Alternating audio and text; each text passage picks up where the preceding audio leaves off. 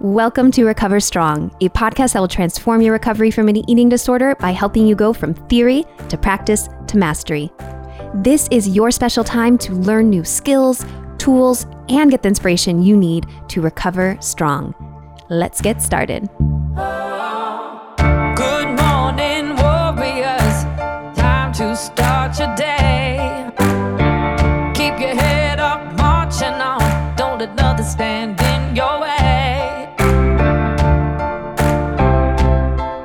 Hello there, warrior. I'm your host, Jessica Flint. I'm the founder and CEO of Recovery Warriors, a wisdom sharing platform for all people impacted by an eating disorder.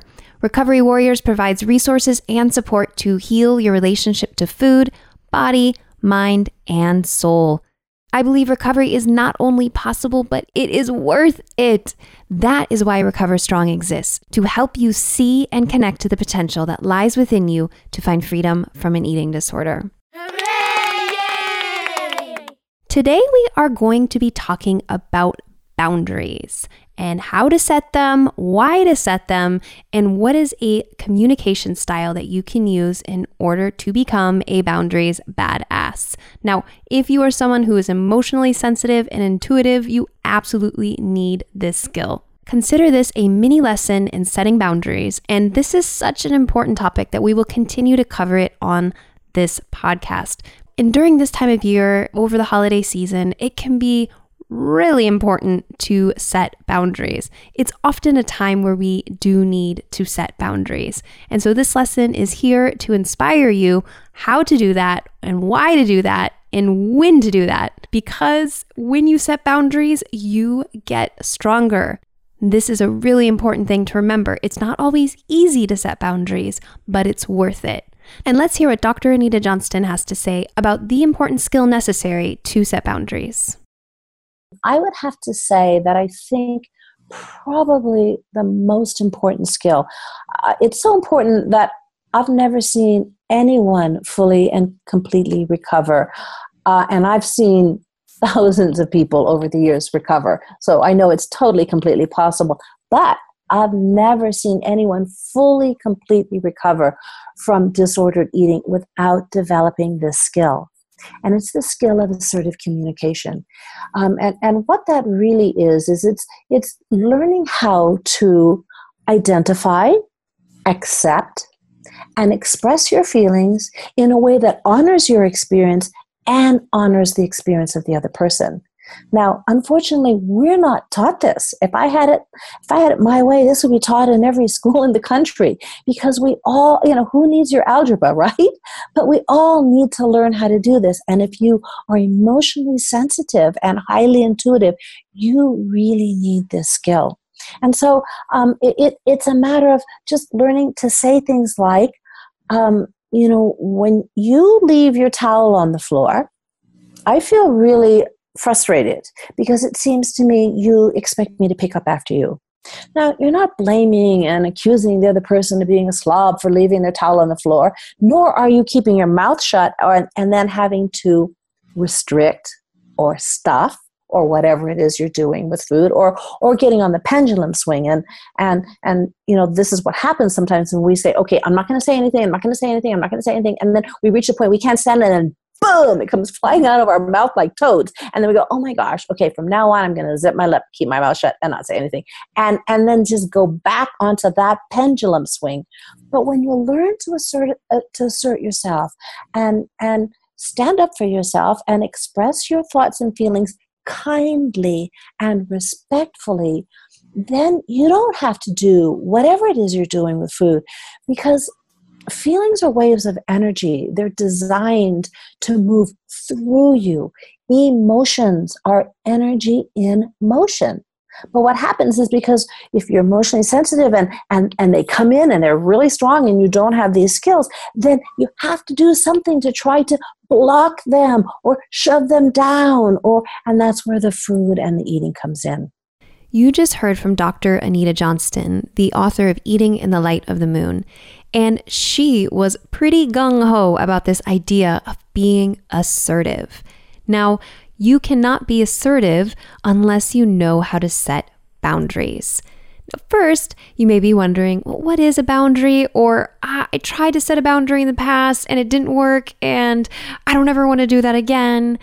And this lesson here is designed to help you understand what is a boundary and why they're important, and how you can go about setting them in your life and getting that real world practice in.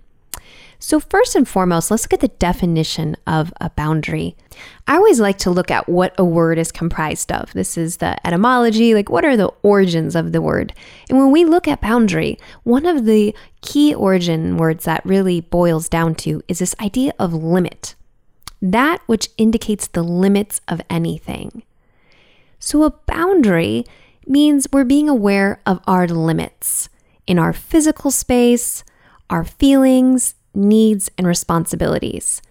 Now, I've heard this communicated from Dr. Brene Brown in a very simple and easy way. And that is to say, this is okay, this is not okay. And this requires you to check in with yourself to know what really is okay for me and what is not okay. And as Dr. Anita Johnston highlighted in the beginning, when we stuff things down or we ignore something that doesn't feel right to us, well, then we internalize that, and then the food issues act up more and more. So, boundary first starts with you being aware of what your limits are. This takes practice. This is your internal work, knowing your physical space, your feelings, your needs, and the responsibilities. So once you know what your limits are, you can communicate them so people can treat you the way you want to be treated. In order to set your boundaries, first you need to know your limits. You need to get to know yourself and your needs. Then you can learn how to communicate them in an assertive way. And now let's hear from our boundary ambassador here, Rosie Molinary. She's the author of Beautiful You, a daily guide to radical self acceptance, and has wonderful things to say about why it's important to set boundaries and how you can go about doing it. And what I've realized over time is that we have a profound responsibility to teach other people how to treat us not just because we deserve to be treated well, but also to show ourselves that we can take care of ourselves. And so, one thing I like to remind folks is that you can't forget that you have the right and the responsibility to quit anything that hurts you. So, if you got a relationship that's like this all the time and you're like, there is no hope for that, you can quit it. But the other piece is that you can also set boundaries. I mean, because there's some relationships you can't quit, right? You're like, well, my mom says this all the time, but like, I'm not going to be like, peace out, mom. Um, and so, what I like to encourage people to do in those situations is to think of two responses. Typically, the folks who do this to us have a pattern, they have a way they're going to say it. And so you might know they're going to say, Well, have you thought about losing that baby weight yet? That baby's 10 years old now. um, and so, what I encourage you to do, especially with the holidays coming up, exactly, you're going to see like great Aunt Aunt Edna, and great Aunt Edna always has like a bomb to drop.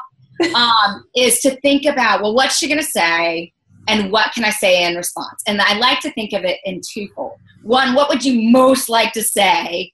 Like, just if you could like unload.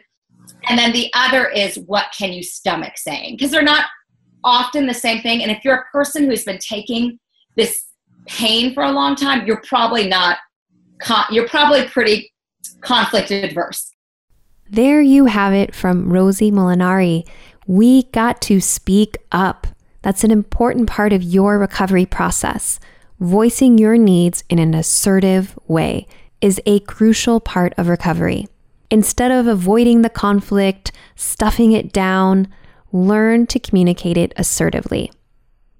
So, what is assertive communication and how can you start practicing it?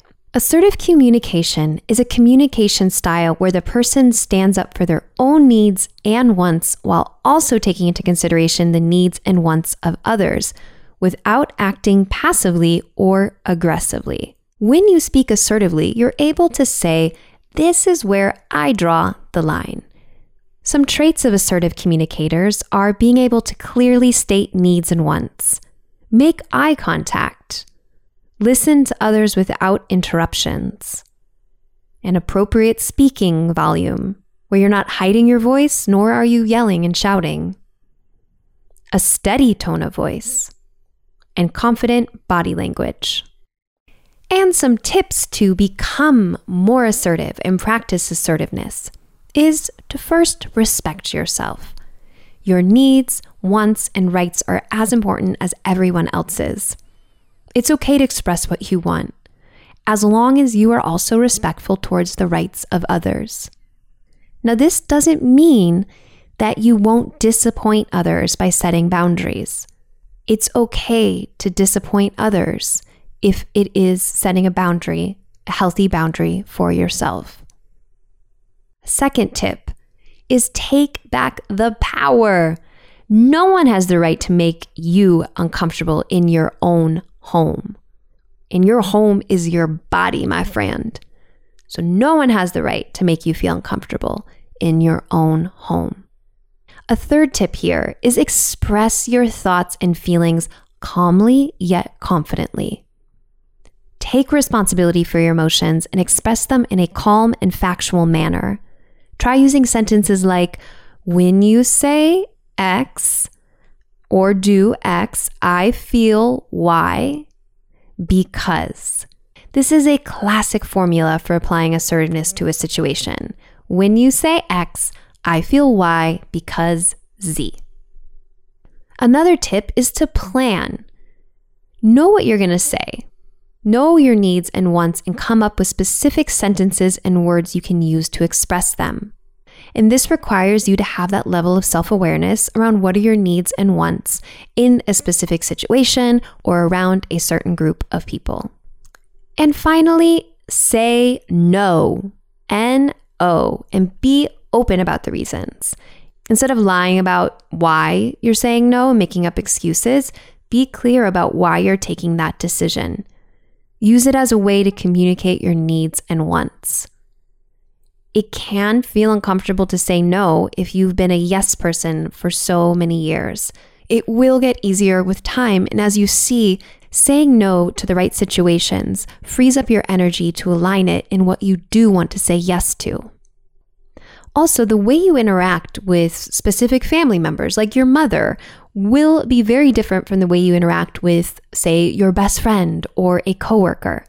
Therefore, the way you communicate your boundaries can be very different depending on the relationship and who you're expressing your boundaries to. There are harder and softer boundaries, and you can try both and see what works better for you.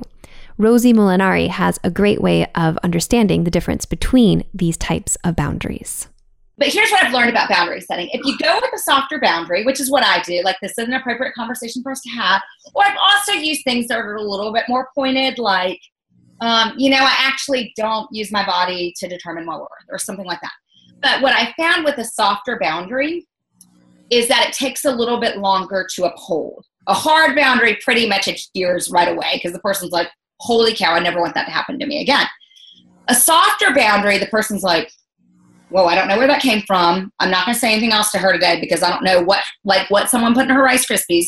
Mm-hmm. Um, but they might come back the next time they see you because when you're in pain, and what you have found is that the thing that you're using to alleviate your pain is to take it out on someone else. You don't have a lot of viable targets. And so you don't want to believe that you've lost that target. So you're going to try again.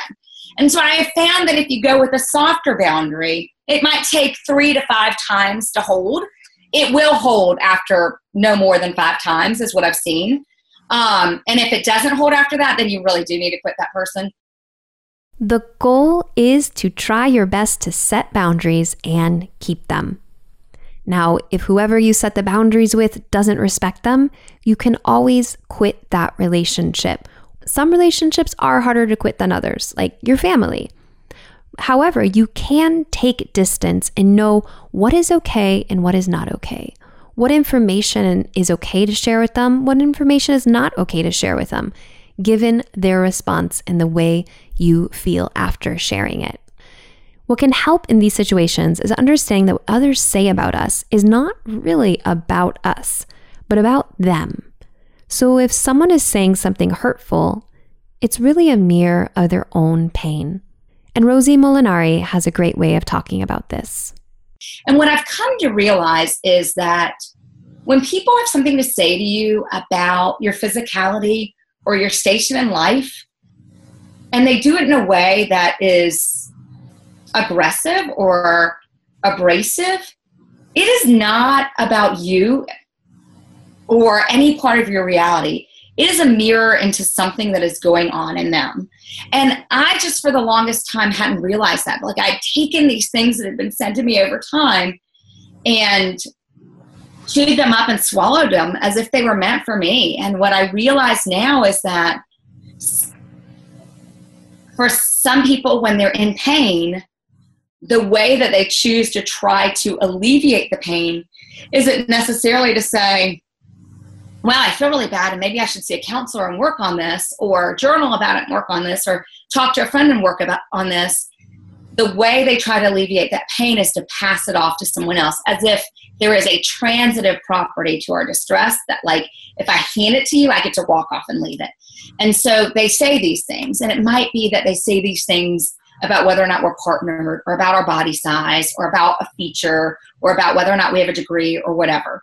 And if you're kind and and the other piece is that people who do this who choose this as their way to feel better don't ever look for a person who's going to be aggressive or assertive back to them. Like they are looking for the person who will take the wound.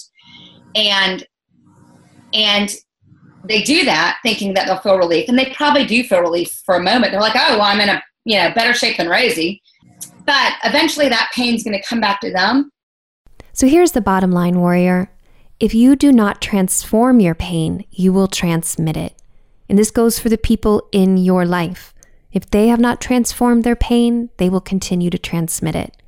Setting boundaries is a way for you to limit how much that transmission affects you and gets to you. And here's a little fun way of looking at boundaries to wrap this up. Be aware of what is unacceptable and normalize saying no. Do what's best for you and know that it's not your responsibility to sacrifice yourself for others. Every time you say no and you mean no, you're saying to yourself, I love you, respect you, and I will protect your boundaries. So, with all of this information, know that it is possible to set boundaries. It takes practice. So, go out there in the real world and apply this theory to practice to mastery so you yourself can become a boundaries badass and know what is okay and what is not okay. And the sky is the limit when you know your limits.